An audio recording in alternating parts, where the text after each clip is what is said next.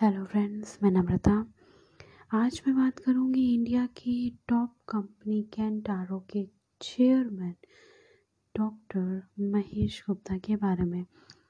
ये इन्होंने एक ऐसा फ्रेमवर्क अपने बिजनेस में अप्लाई किया जिस फ्रेमवर्क को फॉलो करके हर वो बिजनेसमैन इस बात को एग्री करेगा कि बिना एक रुपए का भी मार्केट से लोन उठाए अपने बिजनेस को कैसे फर्श से अर्श तक पहुंचाया जाता है।